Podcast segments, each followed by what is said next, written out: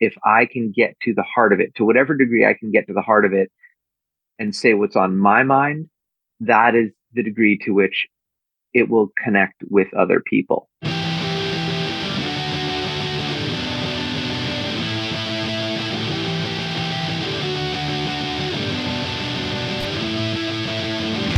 Hello, and welcome to Where the Living Room Used to Be, a podcast about Rhode Island's music scene.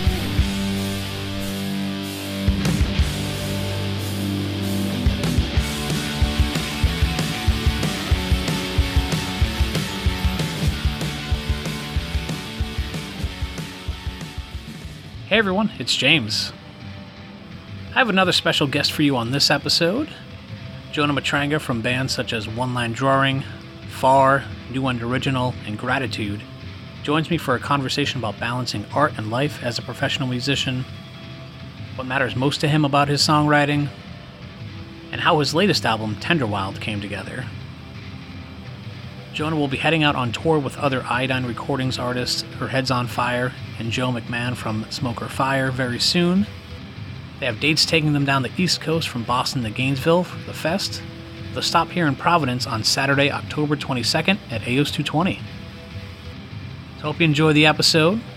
Please check out Jonah's new album as well as his entire body of work at jonahmatranga.com and pick up some cool vinyl over at iodinerecords.com. Thanks for listening. I've been a fan of yours nice. for a long time. Uh, we I, I, actually got to play a show with you back in '97 or '98. Wow. Uh, it was at the Espresso Bar when you were on tour. Oh yeah, sure. Um, so yeah, just a very memorable show in my life, and uh, yeah, I've been following you all along that way. So um, yeah, but I mean to uh, get into Love it. uh, you know, anyone that's listening, um, I, I, do have to say that uh, you know if, if you hear anything that you like, uh, to please check out Jonah's book, Alone Rewinding, um, mm. because it's going to get so much deeper than anything that we could get into in this conversation. And yeah, I just want to say thank you. I've just really mm. connected with it. Um, mm. You know, as uh, I myself was a touring musician for a bit, so you've just really encapsulated that. Um, and it's just it's beautifully written and uh, it just it helps. I mean, you, you've been an artist that has really pulled people in, in my view. You know, like you've just been a very open person, um, and this just kind of takes it to that next level. So, um, you know, please check that out. But uh, just a couple of things that that kind of stuck out that maybe I'd like to have you talk a little bit more about. Um, yeah, with, of course, with, anything with that. Uh, in, in your book, you kind of talked about um, kind of finding that quiet like confidence like knowing who you are as an artist and um mm. and you know creating to be okay and it's okay to create you know in, in, a sense you know. Can you talk a little bit more about what that what that is? Just because again it was just something that really kind of stuck out. It's something that i kind of work with of you know trying to shed all of these other things that are you know hitting us from the world and the music industry and just you know creating so that I'm, I mean, I feel okay. And then just being okay with where I create and not trying to always tweak stuff to reach that other thing that I, what I think other people are going to want to listen to. Um, mm. So I don't know if that's something you can speak a little bit more on. Yeah, I'm sure I can. And it's really, it's really timely actually. Um, so yeah, I, I would, I remember when I figured this out. And again, you know, as, uh, you were talking about um, I do talk about this a bunch in the book. Um, and I really just want to take a second and appreciate that you read it, that you care about it. Um, I, I just, yeah, I just really appreciate that. Um, it's not, uh, it's not something I ever take for granted that someone takes the time to experience any of this stuff, the music, the everything, but a book is a real commitment. So, mm-hmm. um, and I, I, did not write a small one. Um, so anyway, uh, this moment yeah, the first time I remember having a sense of this was in high school. And it was really, I really just wanted to make sure I wasn't fooling myself or do my best to make sure I wasn't fooling myself, as in, you know, I can love music as much as I want, but it doesn't mean I should you know, inflict my songs on the world. Um, yeah. And, and so I knew that I enjoyed it a lot. I knew that it was, um, you know, whatever. I started writing songs at like 12 or 13 or something mm-hmm. like that. And, um, so I didn't, I didn't have the words for this at the time, but I knew I really loved it. And somewhere in high school, I just had this kind of real self-reflective period. I really don't know where it came from. I can't claim that I had any sort of conscious uh, awakening about it or anything, but I just started wondering how I would figure that out. And mm-hmm. what came to me pretty quickly was that for all of these sweet reasons, I really couldn't trust my family or my friends because they love me, you know, and they, mm-hmm. they they're going to be kind about, you know, about what I make and be supportive and and that's such a beautiful thing. But at the time, I was really curious about well, what is it to to to know that I'm good. Yeah. And so I just I don't remember what happened, but I really thought about it for a long time. I've been a really deep thinker for a long time. and uh so I just I think it was a period of several months really that it, this was going on. And I kind of didn't play music for that time. I kind of I just wanted to step back and go, yeah, is this something that I should be doing mm-hmm. for whatever reason? And so what I came out of this period of reflection with was a very simple thing of, for me at least, I, I didn't, you know, I came out with this idea like I'm not a genius. I'm not, I'm not going to make Abbey Road anytime soon. I'm not going to make Purple Rain anytime soon. I'm not going to learn to play all the instruments better than everyone else in the world. I'm not gonna maybe write songs that um that that you know change the whole world or whatever it is. Mm-hmm. So I really got a clear sense of that, and along with that came this. it was just this belief that I have some kind of spark, and that little spark that I came to believe in um, as a teenager was really helpful for me. Um, it has since really helped me keep my head on straight when people say nice things or or mm.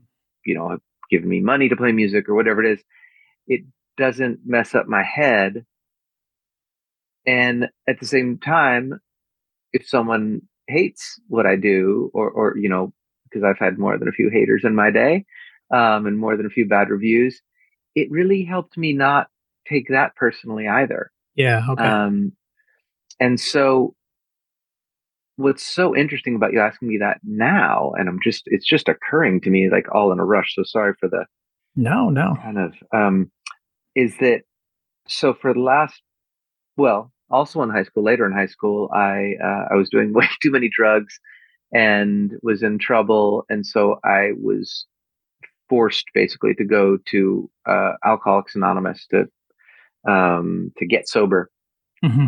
and do drug tests and all this stuff. And and I ended up writing my senior paper in high school on 12 step. And so it's become a modality that it's it's quite important to me. Um, and for all the most of people, maybe perhaps including you, who aren't really familiar with different aspects of 12 step beyond the caricatures in movies or something. Um, it's a very, just a very self-directed, there's no boss, there's no money involved. Um, there's no rules really. There are mm-hmm. traditions that are followed, but it's an entirely voluntary thing and it's entirely free. Um, and so those are the things that I'm deeply attracted to about it because I think we have such a horrible time with mental health as, as a species, really. Yeah, yeah. And and here's this resource that is free and leaderless and mm-hmm. just really neat. Um, and so I got really into just the modality and, you know, but after I'd been sober for a bunch of years, I realized that I was still kind of fucking nuts and that my disease in some ways was more centrally rooted around people and around mm-hmm. being worried about what they thought, around trying to take Absolutely. care of them. Um, and so long, you know, this is so this is a long path since then, but I'm enjoying a program called Al Anon, which is mm-hmm. a program that was created by the basically the wives of the dudes that created AA when mm-hmm. the guys were kind of getting together and trying to get sober and fix their lives way back when the wives were hanging out and through talking they realized that they were just as crazy as their alcoholic husbands because they were just doing all these nutty self-destructive things to try and save these people mm-hmm. um, from, from their addictions and so I have uh, come to realize that my central addiction is trying to control other people and trying to fix other people and all of these things. And so I can get really tied up into what other people think. And I think now that you're mentioning this, I really feel like that that time in high school, which was totally around music, was me for the first time having a glimpse of I need to find this light within myself. Mm-hmm. Um, this can't be about someone else's approval. And so I've, I've always felt grateful that musically speaking, I got that awareness at an early age because it just, uh, you know, like I was talking about, it really helped me not trip on what other people thought. Yeah. And I never quite realized until now that if I could just apply that same exact principle to the rest of life that I was able to apply to music so easily and remember that I had a spark, then I'd probably be um, a lot more serene as a human. So just for just thank you for that oh, really yeah. neat uh, thing that just happened. Uh, I'm yeah. going to be thinking about this for a while now, but um, yeah, there's a real danger in on any level. Yeah. Um, certainly as an artist or whatever that means to be an artist, to worrying about what other people think. Because if I'm making something because I think you will like it, even if I succeed, I've succeeded in more like I made a table and you enjoyed it or something like yeah, that. But it's not yeah. to, you know, and table makers are wonderful, by the way. Like that can be just as creative as anything else. Nothing mm-hmm. is more inherently creative than anything else. But the point is, there's a sort of a, a thing that, you know, there's a, there's a table and you make it and, and it's, if it works, it's a table. Um, yeah. it's a, it's a craft, you know, they talk about arts and crafts. And I kind of tend to think as, of, of art as something that's a bit more about enjoying it myself. And then if anyone else likes it, is cool. And crafts, of course, again, can be totally creative. It's certainly, I'm not besmirching the crafts community. It just, you know, crafts person, it's a lot of terms that are sort of about making something correctly. Yeah. And in yeah. art, there is no correct. I think that's the main difference. So I'm not trying to make what I do different than anyone else. I, I really don't think it is. It's just about, am I trying to do something that lights me up in mm-hmm. that mysterious way? Or am I trying to do something correctly? Mm-hmm. And it's mm-hmm. a really, really different pursuit. I think that's the, the simplest way I could put it. Because correct kind of has to do with getting validation from some something, yeah, whether it's yeah, exactly. proof like or yeah, someone else's yeah. opinion. Did I do this right? Mm-hmm. And I am very worried about doing things right. Mm-hmm. Uh, and mostly it's like, if I didn't fix you, then I didn't do it right. I didn't oh, yeah. love you hard enough or talk to you cleverly enough or get angry enough or all of the things. Mm-hmm. And so it creates this real weird loop of trying to do it right. And it's just a really dangerous game. And I have hurt myself a lot in life trying to play that game of doing it correctly. Mm-hmm. And I really, um, I think if it's an appropriate context, if it's like did I pass my driving test? and you know, yes, yeah, there's certain things. Yeah, exactly. Yeah, yeah. Uh, so it's, there's nothing wrong with that. And there is this other province that's about yeah doing something that really lights you up. Yeah, in a way that can that great old tune. You know, they can't take that away from me. Um, when I had this awakening about that, I that I have this little spark. Mm-hmm it really no no one can take that away from me. Yeah, yeah. And so it was a very important. I, I'm just discovering now what an important discovery it was because I think it really did inform a lot of my other pursuits in life, which often revolve around this idea of how can I just do what's in my heart the mm-hmm. best I can and let go of the rest because that's all I can control. Mm-hmm. The only thing I have any control over is what I do, how I express myself, how I behave. Yeah. And there's a, a thing that we say often in Al Anon and probably in 12 step in general. Eh, that's like I might I might not even be I can't control other people's thoughts, can't control other people's actions, can't control anything like that. Certainly can't control what they think of me. Can't really even control my first thought in a lot of ways because mm-hmm. you know how when thoughts just, just reactionary, appear, yeah, yeah, yeah. Um, but even if that's true, I can control my second thought, and that's the first thing that I can control, and kind of the only thing is mm-hmm. the thoughts and actions that arise from that. So it's it's been a really it's funny. I think music taught me to really think about this and the this that I'm thinking about is kind of the center of my life at this point and it's mm-hmm. just really trying to be my own human and encourage other people to be their own human which really has a lot to do with letting the fuck go yes yeah. of what other what other people think yeah so that's what i got when you say those very evocative words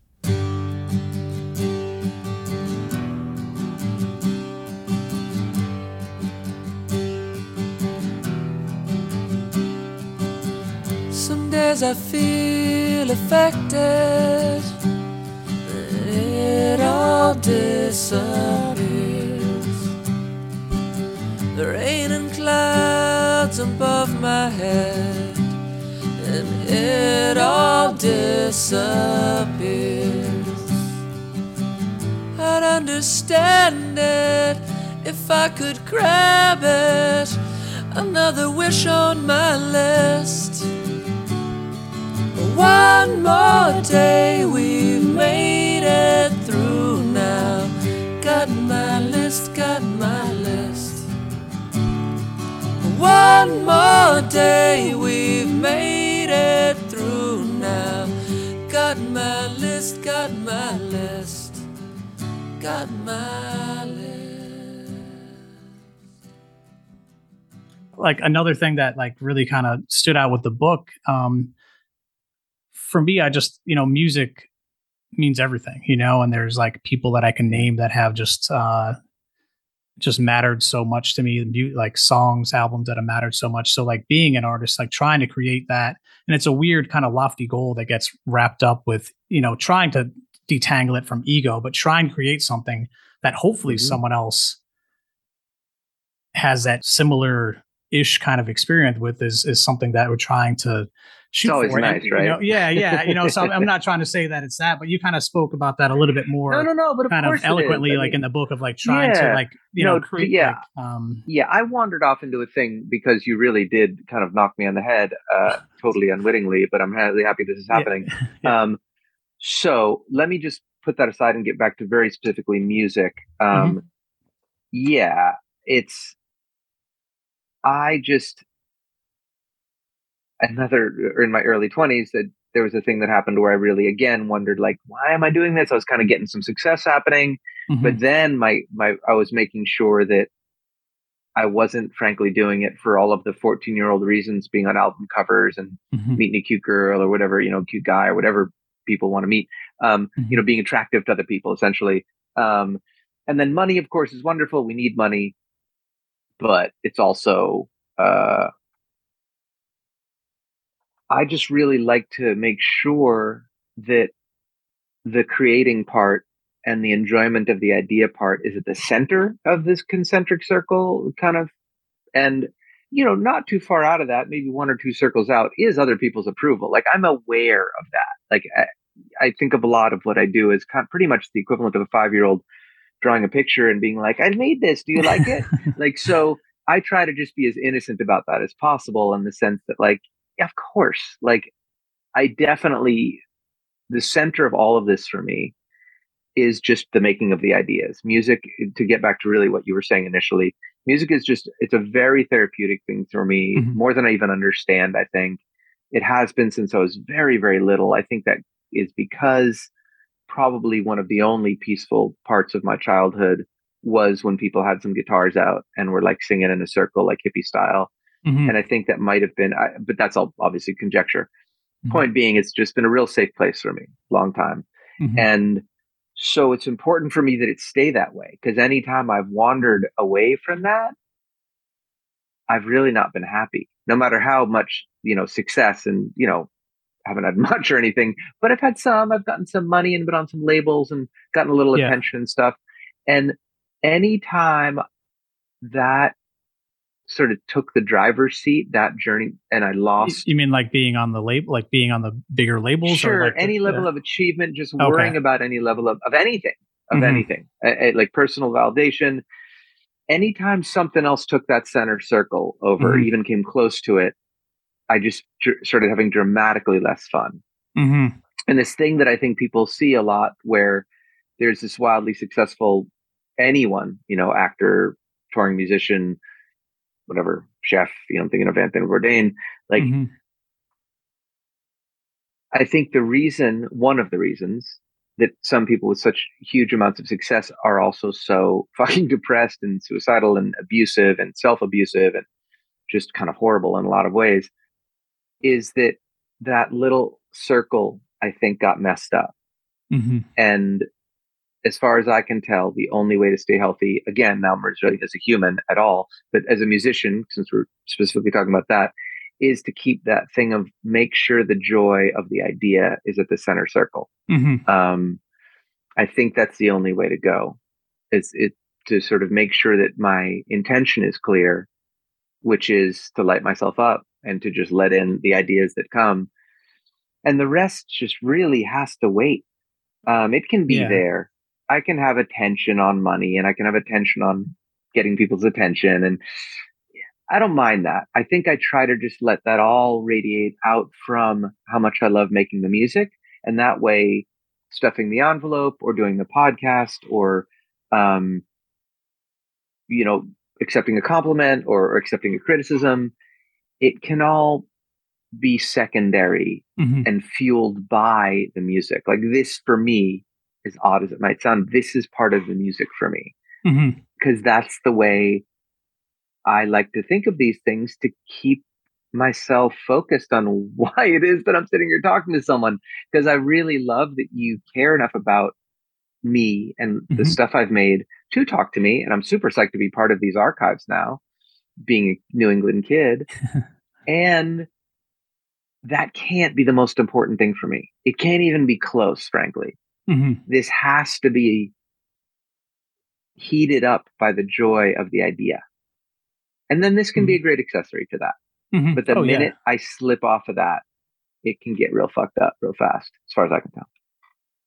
Yeah, yeah, trying to keep those motivations and intentions, you know, like in check for me have always um yeah, been something that I that I need to be aware of and uh that's even just that, you know my level. I mean, so I, I you know, And no, can- that's what I'm saying. It has nothing to do with anyone. No, Like, you, yeah. you've literally made me realize just everyone, no matter what you're Mhm. doing in life, like this applies to you as a metaphor. like Yeah. I'm positive it does.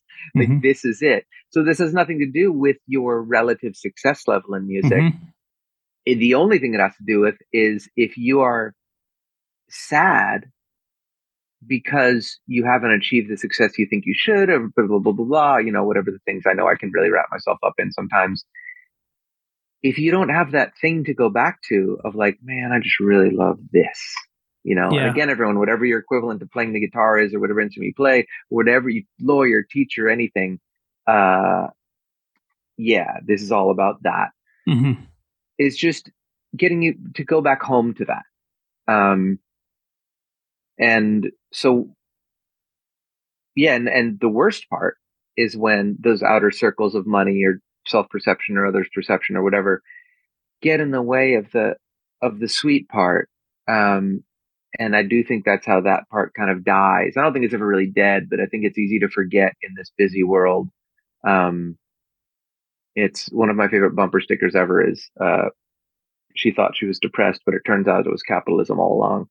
Um, and so, you know, Yeah. nothing against capitalism in particular, but just it's, you know, I would say humanity all along. Um, Mhm. This is, we've built a really fucking weird machine, us Mhm. humans, and it doesn't necessarily reward in a lot of ways this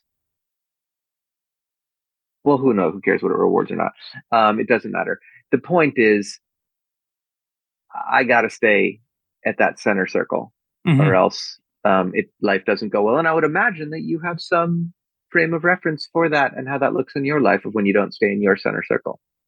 Yeah, absolutely. Yeah, you know when it is like looking at, um, yeah, just out like outwardly focused stuff rather than inwardly. You know, Yeah. instead of like making Yeah. a record that I love to listen to and you know having it be like I hope other people like it.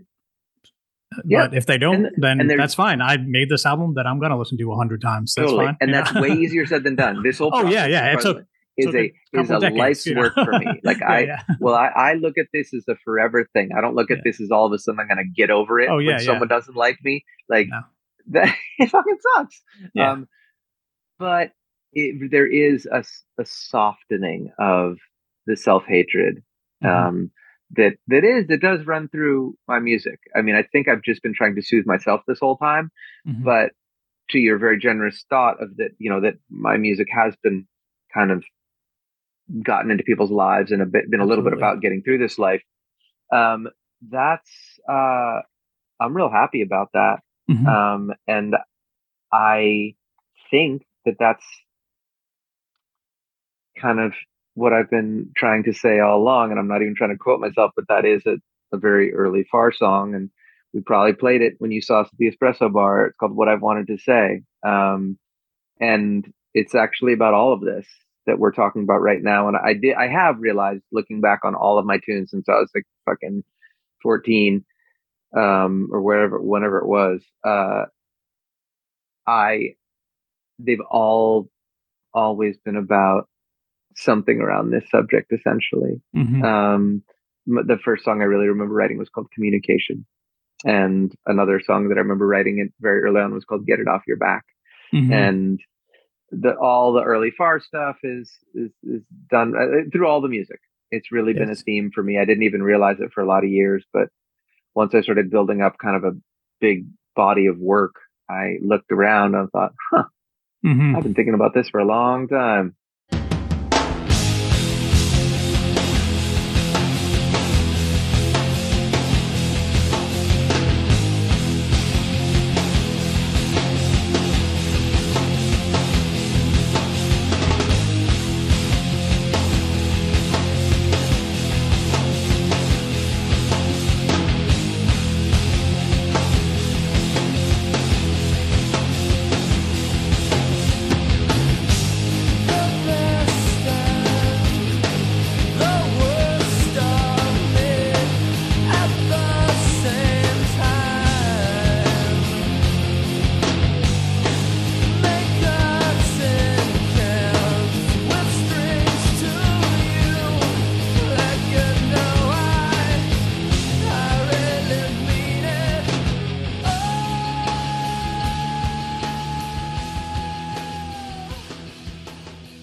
That, like, what is your songwriting process and songwriting schedule like? I mean, you've been involved in so many projects and solo, you know, stuff on your own name and one line drawing and all these things. But uh, Yeah. what is it uh, like for you? You know, I mean, it can be how you're doing right now, but even just kind of looking back, have has it been uh, something that you, you know, write like constantly writing, or you just have these like spurts? Like, um, you know, what has that been like for you in, in your experience?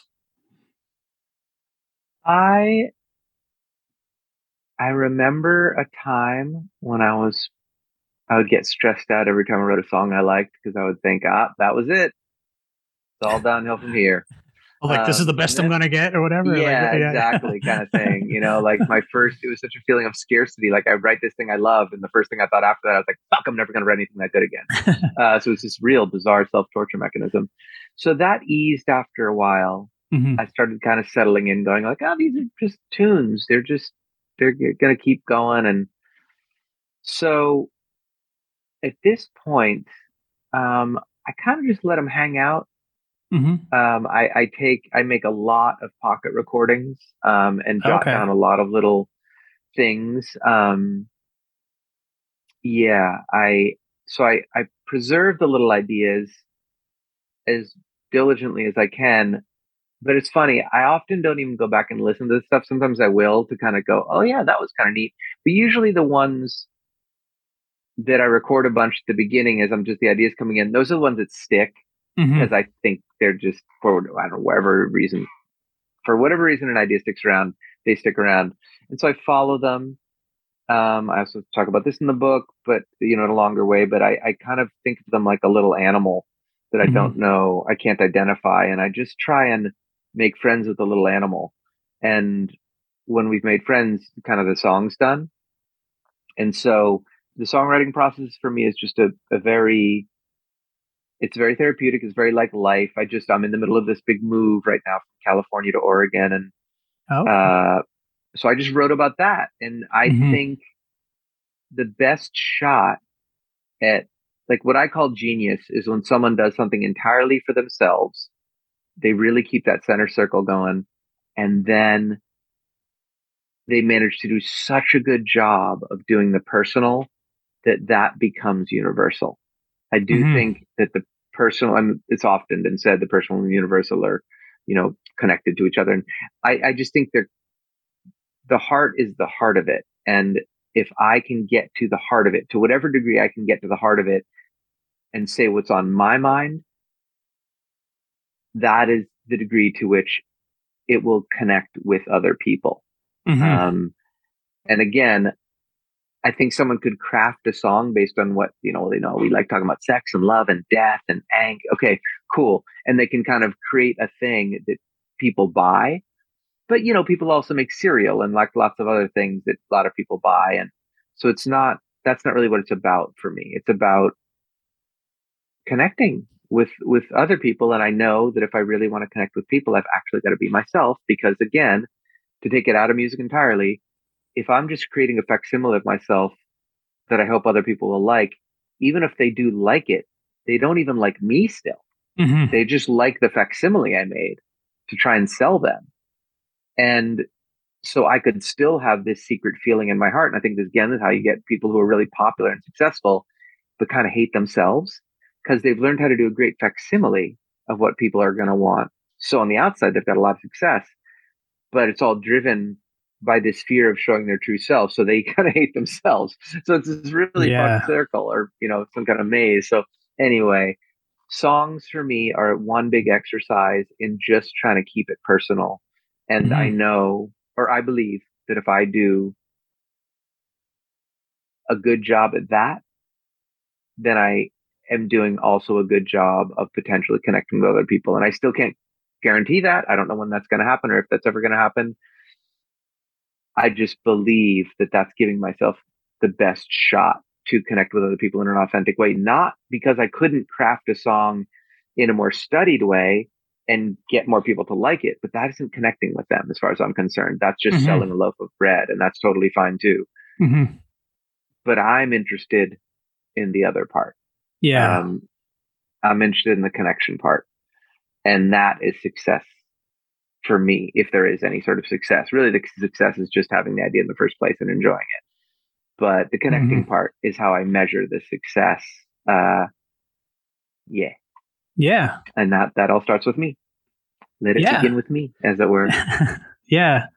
No, I mean that that's cool, and it, it's great uh, that you've been able to to do that. You know, just because it, it, your music has meant a lot to me personally and to so many other people.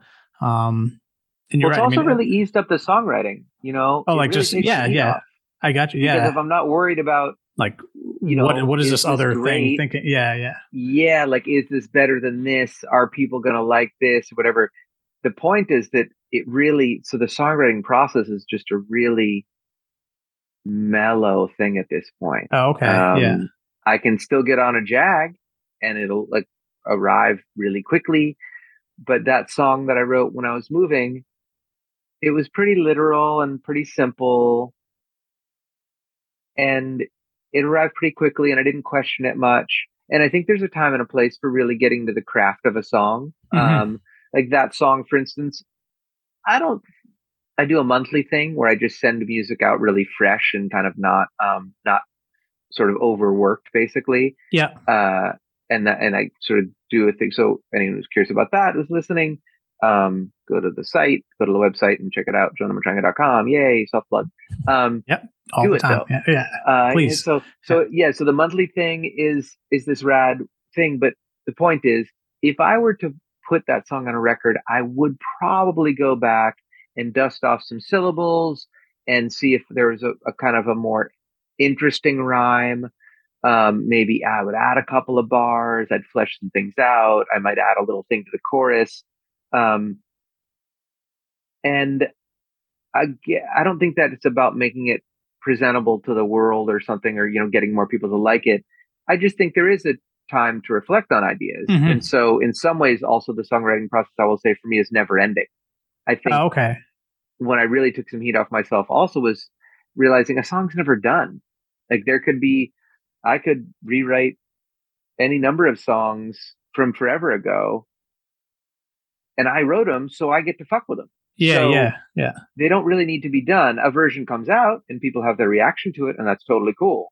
Yeah. Um, but so it's it's a very long story short. It's super fluid. It starts in conversations. It starts in my head, and I do preserve the ideas just to get Mhm. really functional about it.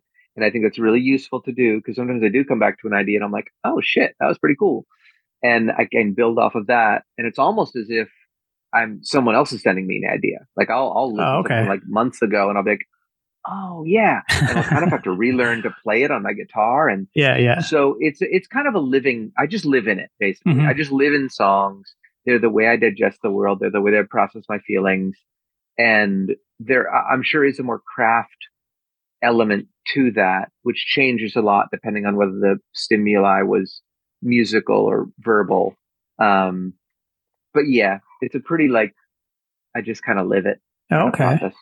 yeah Yeah, I mean, what comes to mind though is like how do those songs sometimes get reworked? You know, like for you know fourteen to forty one. You know, um, Yeah.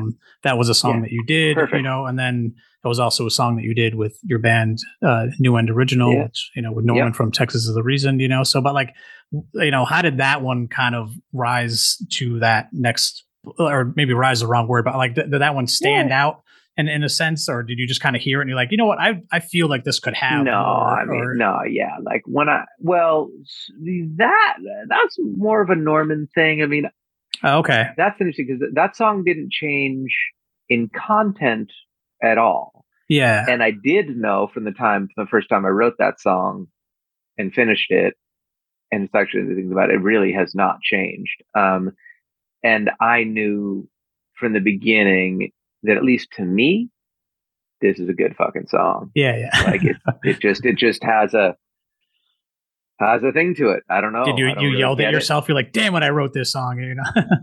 i mean it was a little bit scary it was a little Yeah. one of those scary ones i hadn't quite gotten the confidence together i was like holy shit this uh, this feels like way better than anything i've written before and blah blah so Mhm. anyway um point is yeah but the arrangement did change quite a bit when we put it on thriller um and in fact the first couple versions of it that were released were one was on a little cassette kind of pocket recorder recording and the next one was made totally as a demo like the one that most people heard first on the sketchy ep Mhm. that was just a demo from home um, so it was really just getting the skeleton of the song down so what changed a lot with new end in that case was the arrangement of it um, and norman thought it'd be cool to have a drum beat in the beginning of it um, that was actually the main change that Yeah. he made from the demo. Um, my version of it started with just guitar, and that's instructive because the song didn't change in form, or rather in content, but it did change in form, and so it's. But uh, there were other songs on the record because I wrote all those songs on that ended up on Thriller. They were done, and Norman came in and mostly just we rearranged them a little bit, which basically just to get all nerdy speak is just about changing the dynamic of the song and the tempo and but the notes don't really change and the chords don't really change. Um, but other tunes, uh, Welcome Wearing Out, also known as Leper Song, Better Than This, Number One Defender, Lukewarm even, he kind of added some little parts to them. Um, like Lukewarm didn't have the whole like that first Oh, okay. thing. He bookended it with those two things. Um, and then I guess better than this actually stayed the same chords pretty much. He messed with the chords a little bit, but that essentially changed the same, but he really changed the arrangement, made it into that ballad. Um, and number one defender, he added just a tiny little bit um, after the big rave up bridge part. And it didn't necessarily change the song entirely, but point of all of these things as I, as I recant them is or, or, or uh, remember them, not recant, um, uh, is just that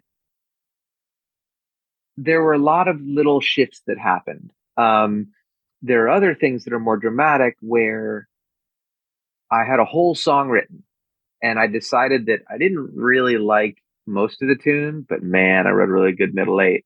And so I kept the middle eight and waited years. And then two or three years later, I was writing another song and I thought, ah, oh, okay. I have the part that I need.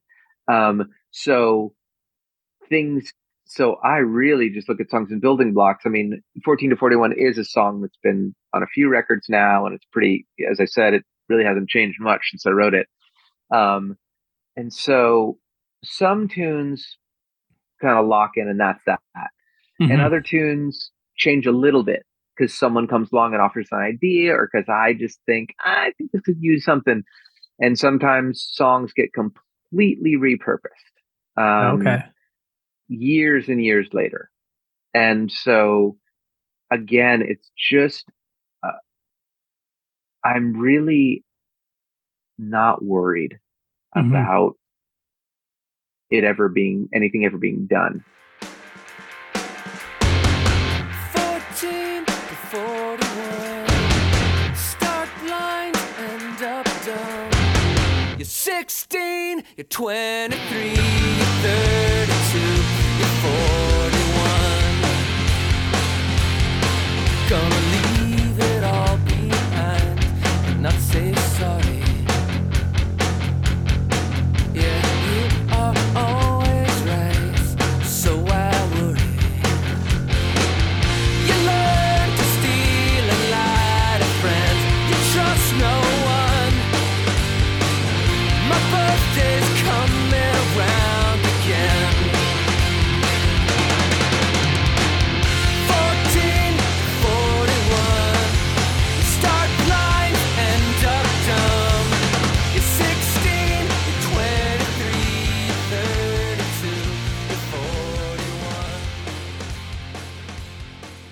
I mean, one line drawing, this moniker that I'd used, uh, you know, off and on forever.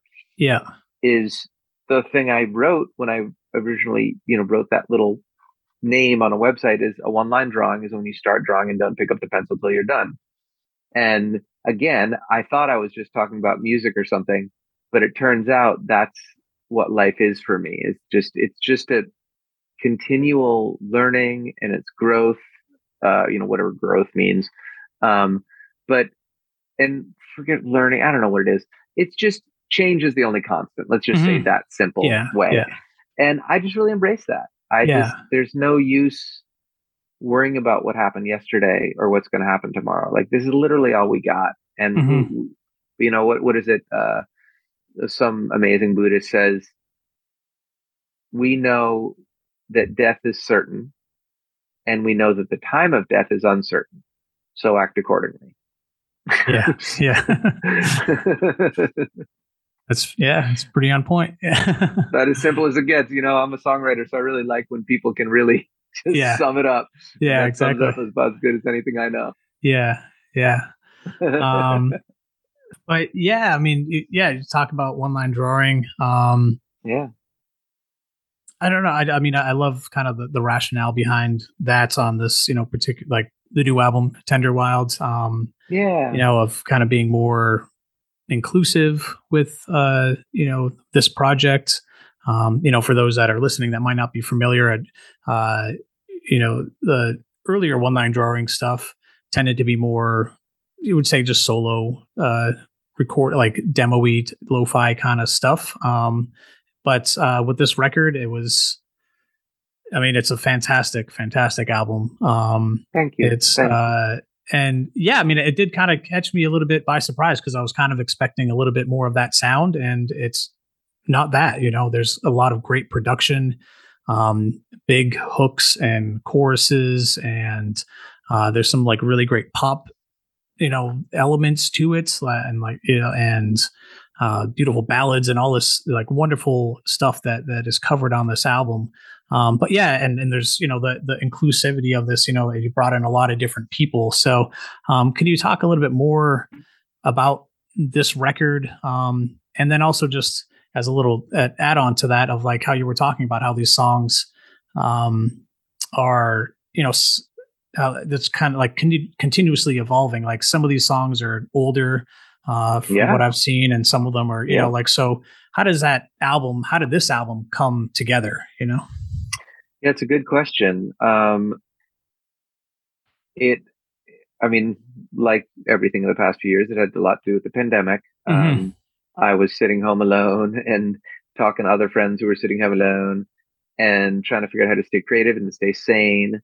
Um, and so it was once again a very th- therapeutic process for me to gather these songs, to write some songs. Um, because again, the songs had kind of been piling up, and I was like, "No, I think it's time for an album soon." Oh, okay. I didn't really have any idea what that was going to look like, um, and I just got talking to Jeremy. Um, he was in Minneapolis, I was in San Francisco, and we just started trading stuff. And it was really just a product of working with him. Honestly, the fancier part because he's just a really great engineer and producer, and has a way fancier setup than I do. And oh, okay. Um, yeah, he's just his love is really just making shit sound great. so I would just send him the same, you know, guitar and vocal tracks that I would be laying down myself, uh, but he would zhuzh them up and then add a bunch of instruments. And then I thought, oh, cool, like, well, you know, let me talk to this person and get them to send you a track. And Jeremy would put it in the track and you know, drum part, bass part, guitar part.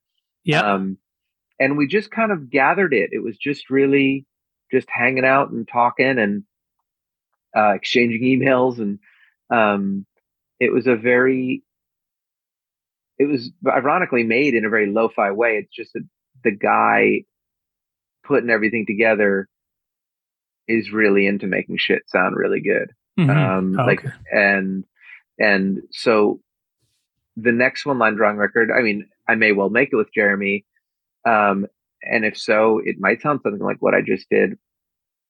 And I may well do something entirely different. Like I, yeah, yeah. in some ways, I kind of, I, I love Tender Wild so much. Mm-hmm. Um, and it's exactly the record that I needed to make. And I'm so happy it happened.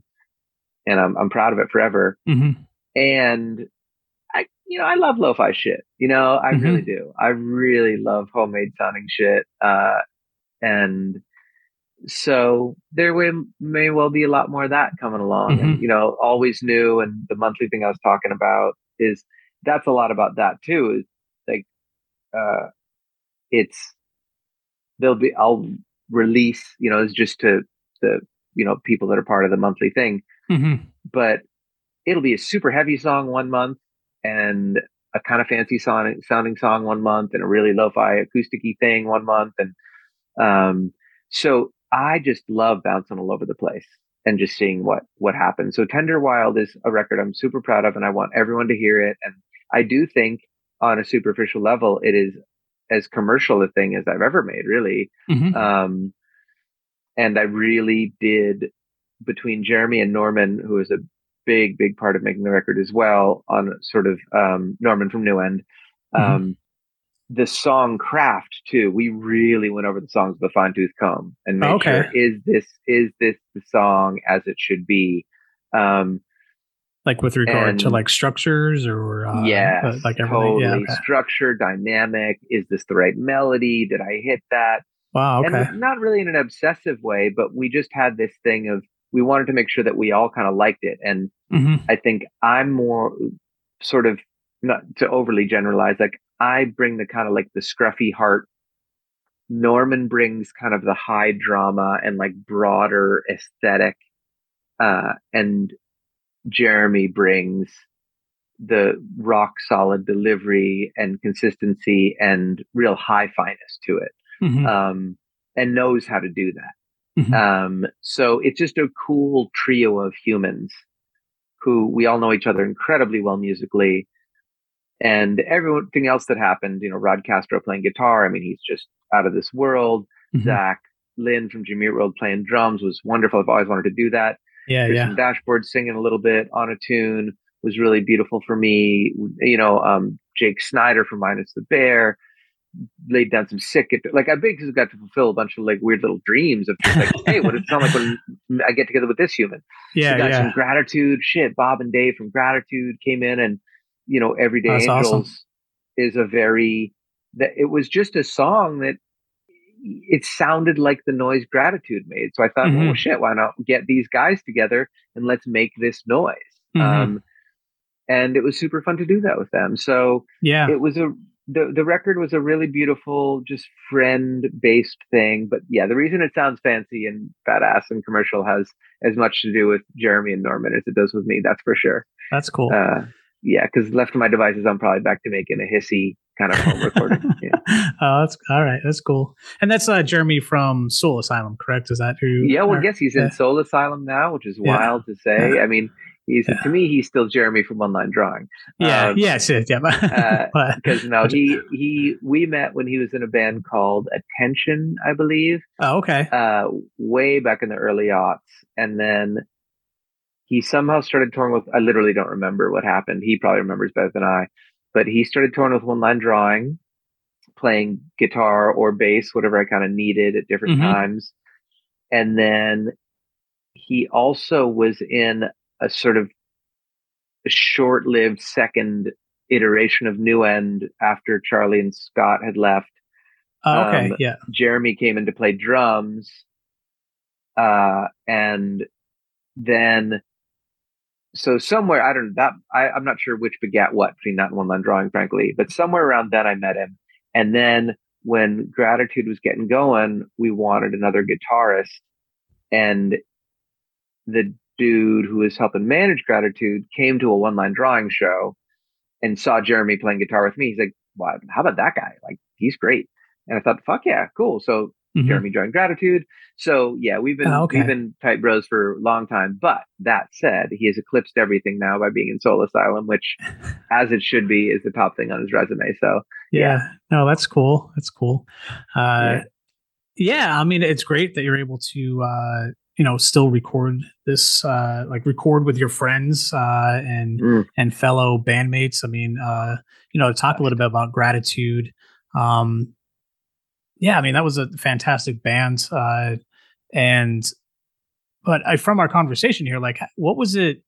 Yeah, what was it like for you? I mean, you just this album, you're able to come together, write these like great songs, great pop songs. Gratitude had sort of that feel. I mean, you were on Warner Brothers Records, right? Is that okay? Was it uh, uh, Atlantic, yeah, Atlantic? okay, under- yeah, you know, but you know. I, I thought I remember hearing that when you're writing these songs with with these people that you want, you almost wanted it to be on a major label to have that production value, to have that um, uh, sound with it. Um, yeah, so I mean, kind of like, what was that like, or how was it like as uh, uh, as opposed to now of writing these songs that are you know at that same level? Like, was there a lot of stress that that went into that type of stuff of, of kind of feeling that that may or may not be felt now? Um, yeah, all of the stress of gratitude came when the circles got messed up. Yeah, I- okay. Go back to earlier in our conversation. Um, a lot of money got involved. Uh, I think there were some real expectations both within and without the band. Mhm. Um, and you know, to me, nothing kills a good time quicker than expectations. Um, yeah, so yeah, it's it's the writing of the tunes in gratitude was wonderful and Yeah, everything felt awesome record, so yeah. natural and simple and great and not worrying about anything. Um, and the major label part again, I really, I, you know, I kind of wish I could take credit, I guess, and I, I think I'll take credit for the singing and the songwriting, but that was really Mark, the guy I started the band with. Um, he, he really led that charge to get us on Atlantic and stuff. Um, and I wasn't even sure about it. Like I knew the songs did sound big, and I, and I was willing to entertain. Mhm. Wow, what if this could be a big hit? You know, what if we were within a system that could really, you know, put music out there and have, give us a big platform? Yeah. and all that. So I was certainly curious about it, and money is good. Um, so I was into it, and I look back.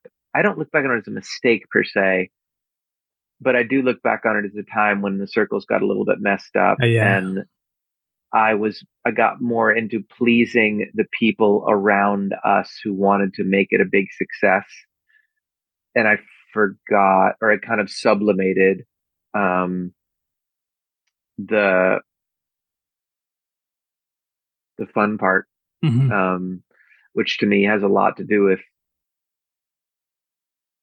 just yeah, just not being quite so self-important, which is a thing I can get into sometimes. And um, yeah, long story short, Mhm. the rest of Gratitude wasn't very fun, and that's why it was a very short-lived band. Um, we started having fun a little bit towards the end when Mark left because there was just a lot of tension around him and all that, and he entered a rough time in his life, and that's his story to tell. But we had a little fun towards the end, but I came out of that really extra committed to going back to like, okay, I like this lo-fi. I like when Yeah. we're not in a tour bus. I like when we're just hanging out on the sidewalk after the show. That's this is what I enjoy. Mhm. Um, and you know that could be so. Who knows? I don't know if I'm shooting myself in the foot. I don't know if I could have or should have been more famous or more successful or whatever in Gratitude or any other band. And I remember my daughter asking me at one point, "Why do you, you know, like why didn't you try hard to get famous?" Which was her way of asking, like, "Why don't we have more money?" And okay. and I said, I don't know what would have happened if I had said yes to more tours or whatever, you know, what would have happened to my career. But I know I wouldn't have been as many of your soccer games. Mhm. And that was just more important to me. Yeah. yeah. And gratitude really reminded me of that. Um, and I, I've always thought it was kind of sweet that the band was called Gratitude because it ended up reminding me of how grateful I am for music Mhm. and how I need to keep that at the center of things. Yeah. Well, yeah. I mean, that's why it like came to mind of just you know, uh, fast forward to now working with some of those Yeah. people and, and Yeah. writing some amazing songs and still having that experience. You know, so um, yeah, yeah, and so that, that's all point. We we so it turns out, and look, we worked in a world class studio with a guy called Jim Scott. The studio is called Cello. It sadly no longer exists. Jim Scott is still making records. He's just an absolute wizard, and so we didn't make a record that sounds that good, frankly, but. Jeremy's gotten really good, and Jeremy learned a lot from Jim Scott, learned a lot from a lot of people. mhm. Jeremy's pretty fucking good at this point. yeah. So we did make a, a really hi-fi sounding record. I'm very, very proud of that. I just want to give all the credit to him for that and all the work he put in to that. But it did go to show that without spending eight, you know, like hundreds of thousands of dollars and without all the pressure and without all the stress, we were able to make something um, that was really fully realized sonically. Um, Tender Wild was a wonderful reminder that that was that it was okay to make a fancy sounding thing and not Mhm. have the rest of the bullshit to go along with it. Yeah. Yeah. No, Yeah. I mean, And it's funny for me, it was fancy sounding, but that's just what most people try to do every record. I just again tend to have a less polished aesthetic than most people when I'm left to my own device. See, Molly could have been like Holly, but from Texas, not Miami. It stopped in San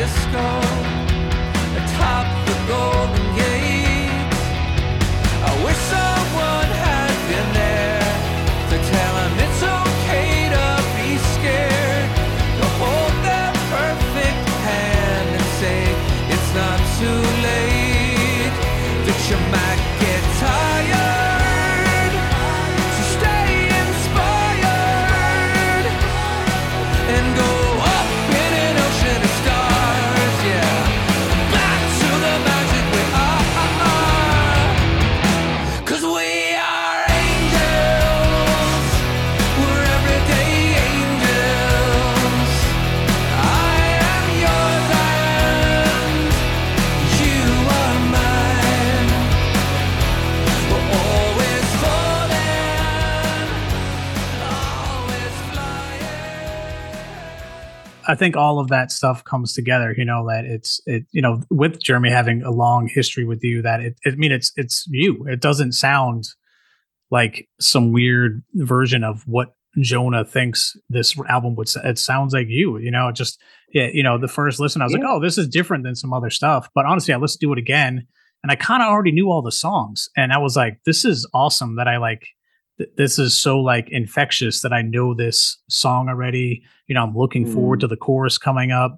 Um, you know, I'm really bad at remembering lyrics, but I'm like stumbling through "This Is Water," you know, as yelling wow, at the best cool. that I can, you know, like any of that kind of mm. stuff. But it was mm. just, it just, it's, you know, I love that, that. Com- that comes. No, I do. I love that. First of all, I love that kind of stuff. So yeah. thank you for like yeah, yeah. saying that to me for sure.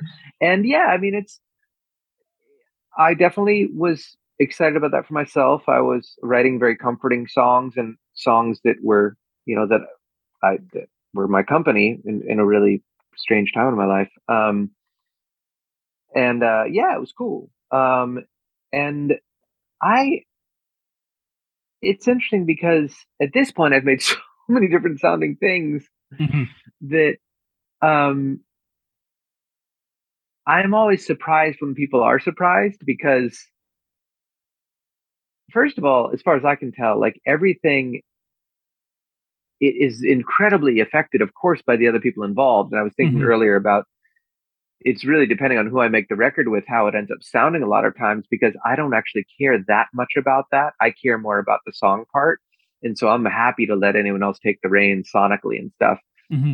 And so with Far, with New End, with Gratitude, with Camorra, with I is Another, with you know my solo stuff under the different names you know one line drawing people i've worked with solo stuff i've worked with different people too like under my own name. And all of that it has of course it's changed dramatically sonically. But to my ears looking listening back on it i sound like the same person for better for worse i guess mm-hmm. in all of it. Um you know far screamier and stuff but I don't know. It just doesn't sound that different to me. So it's always interesting to me. We're like, wow, this is a real different thing for you because I guess I'm happy about it. Yeah. But for me, it's just, it's sort of what I've always done is hop from thing to thing. Um, yeah. Yeah. It's just kind of what gets me off is just playing and playing with different people and playing alone and seeing what mood I'm in. And, um, yeah, as I keep saying and keep realizing anew, it's just a very, it's just my life, mm-hmm. just making stuff. And the part about how it sounds or who likes it or not is really, it turns out it's up to a lot of other people. Mm-hmm. I just kind of try to sing the best I can and make the best lyric I can. And, and again, the best for me means the one that lights me up the most. Um, yeah. Yeah. Yeah.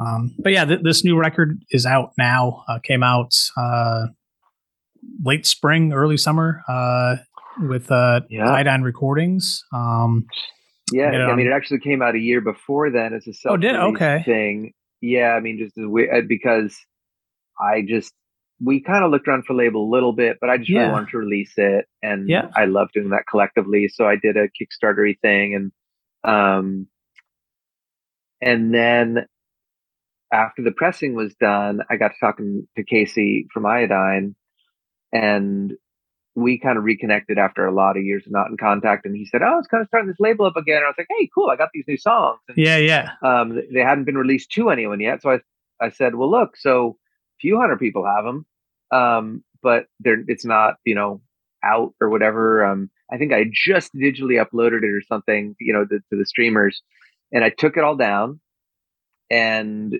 we retitled it and kind of he made we made new art for it and mm-hmm.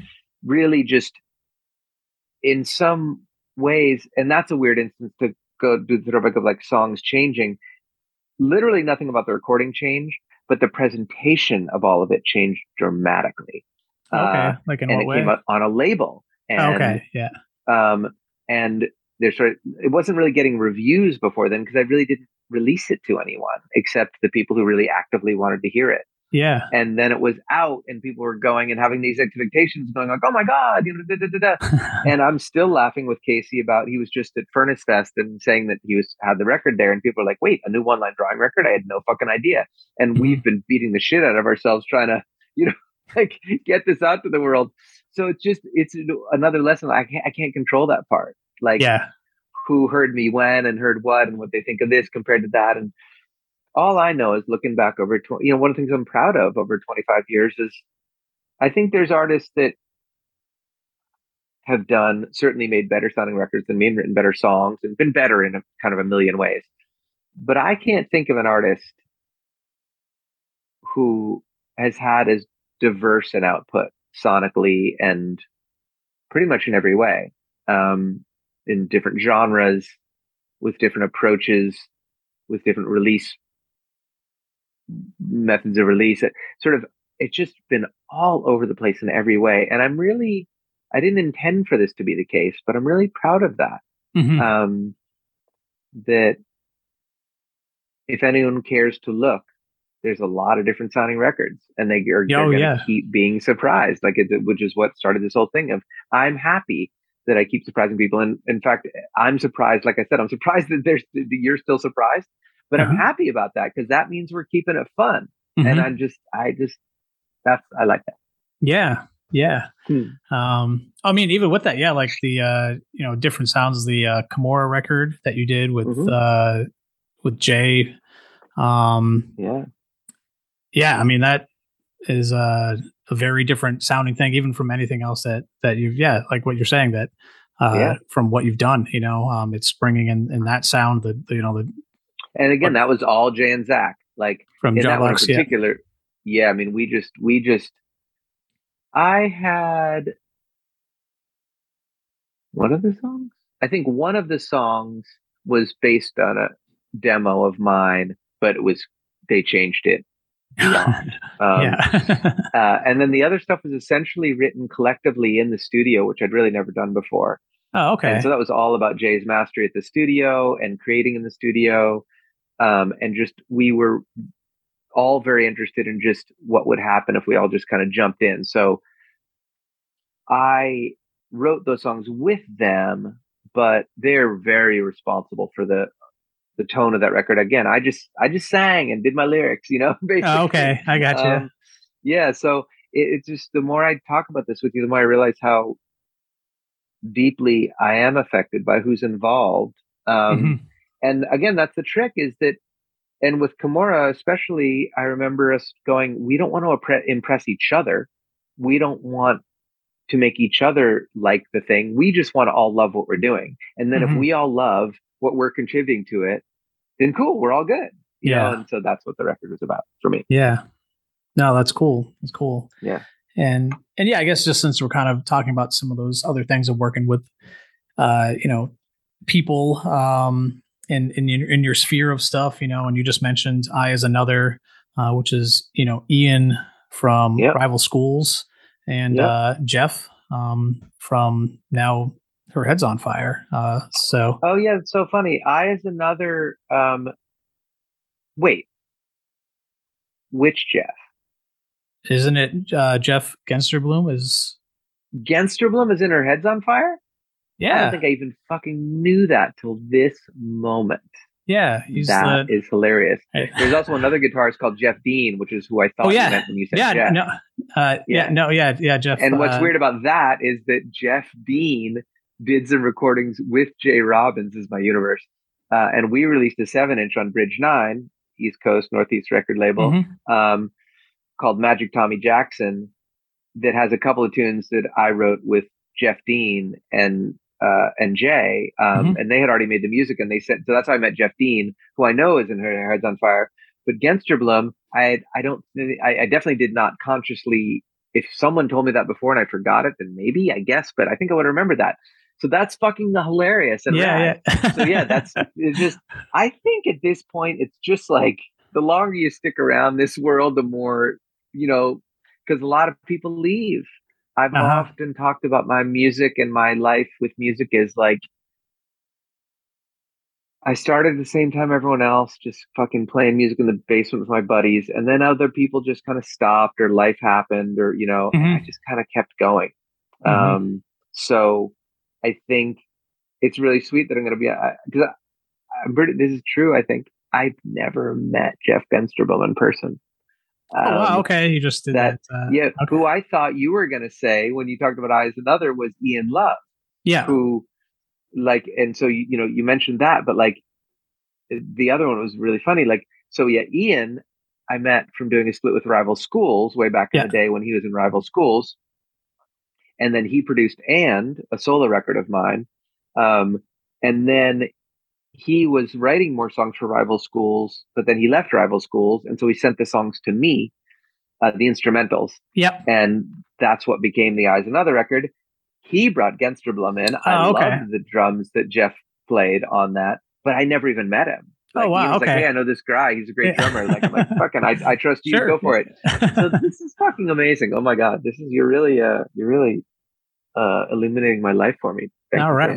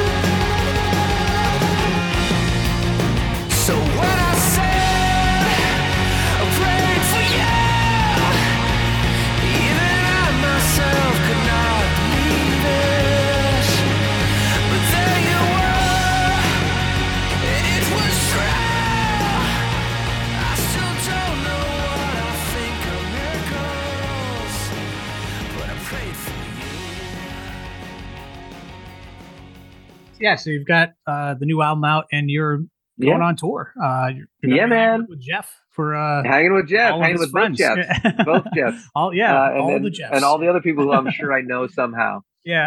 um, Um, So Uh, fucking crazy. but Wow. yeah, uh, yeah. Can you talk about this uh, this tour? Like, what are you looking forward to um, coming up, and and like, what is uh, what is it going to be like? Are you uh, just playing by yourself? Are you bringing some people with you? Or are you going to steal I'm against just Bloom to play some songs with you now that you know that And now that I know, maybe I will. like, I gotta hang up with you, James. I gotta Yeah. go make a call. Yeah. You know, you're like, No, learn I this is, you think- know, I'm really stoked to just be. I'm just stoked to sing. hmm I just, you know, I mean, one thing about singing live is that, I mean, I sing in my place and I sing loud when I'm tracking a loud vocal and stuff, but there's something about singing live where I really get to let her rip. hmm And so just that feeling in my body is I'm really looking forward to being with people I'm really looking forward to. Um I am probably going to keep it really really really simple on this tour like I'm planning on flying to the tour with literally my guitar and a backpack. I Mhm. sent a little bit of merch ahead of me. Um we're back to that center circle thing. I'm in a time when I'm really making sure of what it is that I love about this. And Mhm. so I'm not planning on playing with other people a bunch on this tour. I mean, it might happen, I don't know. But I'm planning on just playing my tunes um, and getting loud and having some good conversations. Uh, and yeah, I mean, as we all know, uh, shows have been in short supply for the last bunch of years, and we're trying to make it up for it now, but it's still kind of fucking weird. So I'm just hoping to stay healthy and Mhm. hang out with people and see the East Coast again. Mhm. Um, and I I hope by then the Yankees will have lost so that I can forget about this horrid season. Yeah, yeah. a Red Sox fan only has two good seasons, which is where we win and when the Yankees lose is our consolation prize. So, yeah, yeah, so I'm looking forward to seeing the East Coast and just yeah, looking forward to being an animal on this earth doing what I love. yeah. When uh, when was the last time you played a show in Rhode Island? I mean, Yeah. a long time ago. Yeah, I, I, I, I, I got us. I might. I feel like 2018, maybe we did one. I was doing a Water and Solutions 20th anniversary kind of tour. We might have done something then. I definitely remember uh, being in the same room a couple of times, and one of the times was I think with I think with Jay Robbins. Uh, so anyway, I'm going to go ahead and say 2018 or 2014. Oh, okay, cool, cool. Yeah. Mhm. Um, but it's it's one of those places that unless I'm doing a really thorough tour, I get lucky, it gets missed.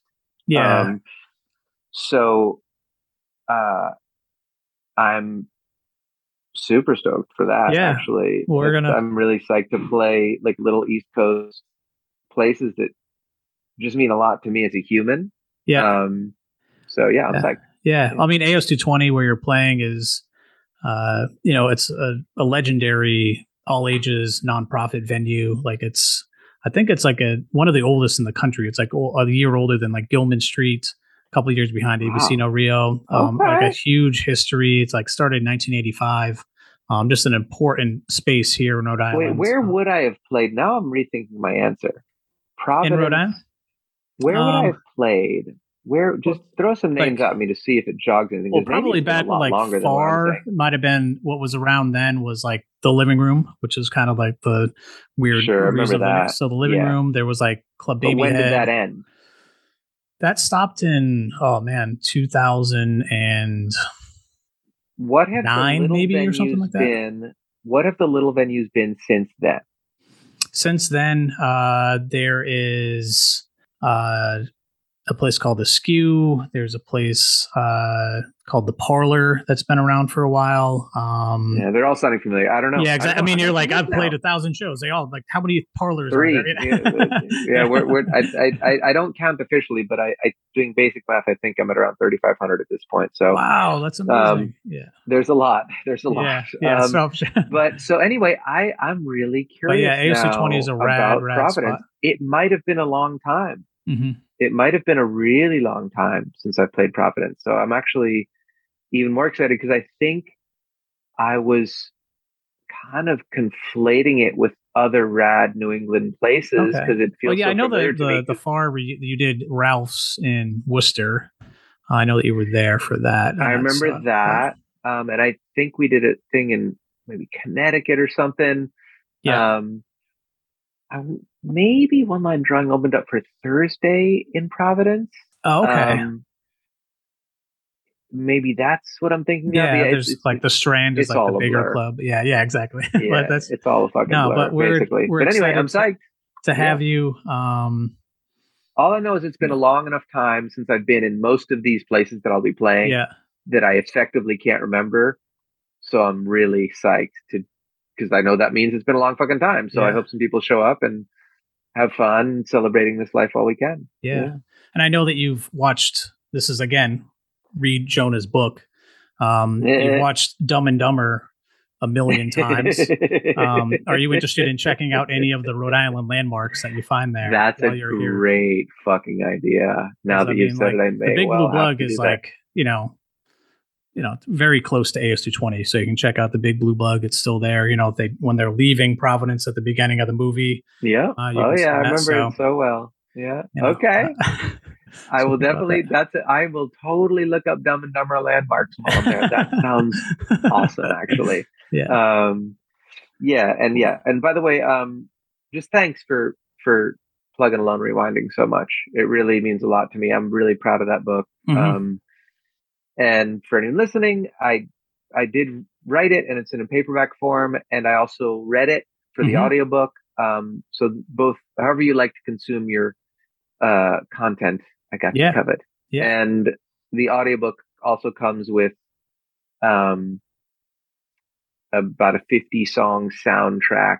that starts with my high school talent show. That's on Mhm. communication I was talking about, and ends with an unreleased demo, and got a lot of tunes in between. Uh, so there's a lot there if you want to check it out.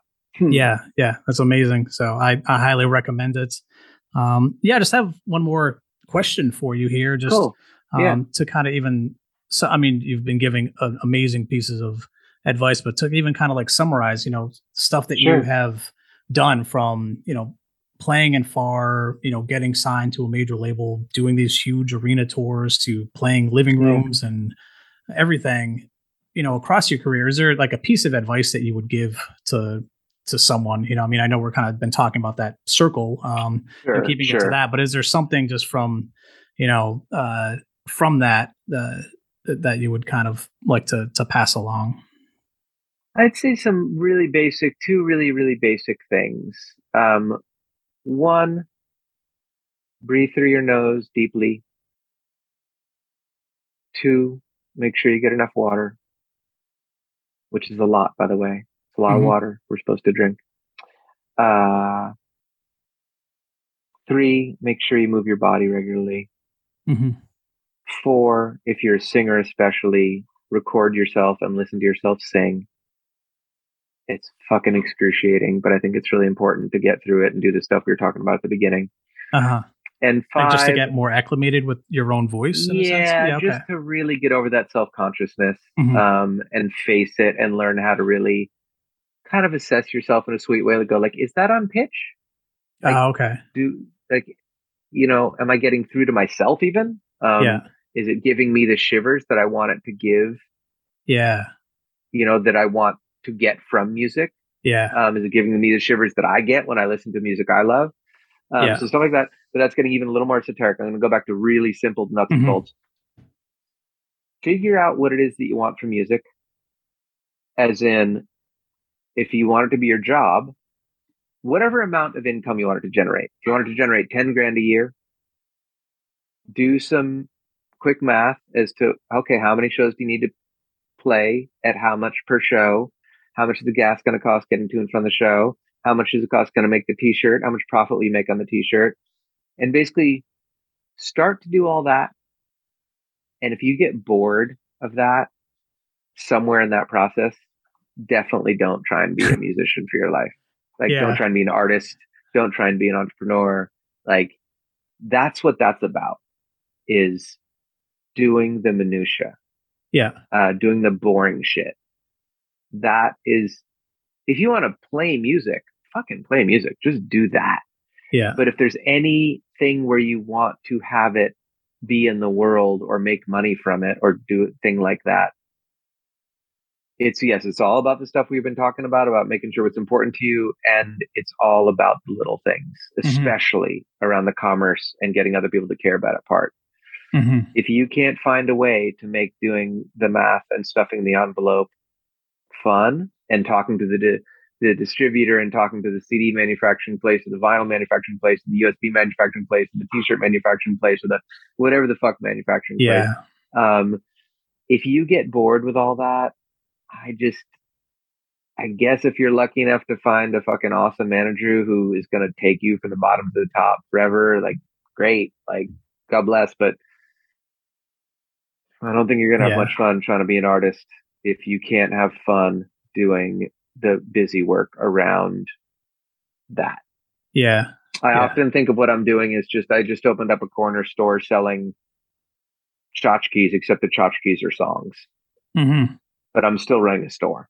Yeah, there's a lot that goes Yeah. into it. I, I remember. Yeah. Uh, I don't know if you do you know Will Johnson from Centromatic, um, but he uh, he's uh, been doing this for a long time as well, and just talking to him about like doing your taxes as a working musician at Yeah, the end of the year. great. You know, like Great. just that type of thing. It's like you know, it all Yeah. puts it in perspective of like, yeah, I just did 300 shows on the road. You're doing your taxes, uh, just like everyone else. You know, it's like that's what you have exactly. to do. You if you can't So, if you can't enjoy that part, I think there's going to be problems. yeah, Um, yeah. Which, and I know it sounds like a stretch to say enjoy, but uh, it's just it's just part of it. around- It's around ta- oh, around tax time is when I again go back to that center circle and go, I'm so lucky I have this problem of having really scattered finances because this is because I love music enough that I was able to make it and people cared about it enough to fucking give me money for it. Yeah. oh my yeah. god.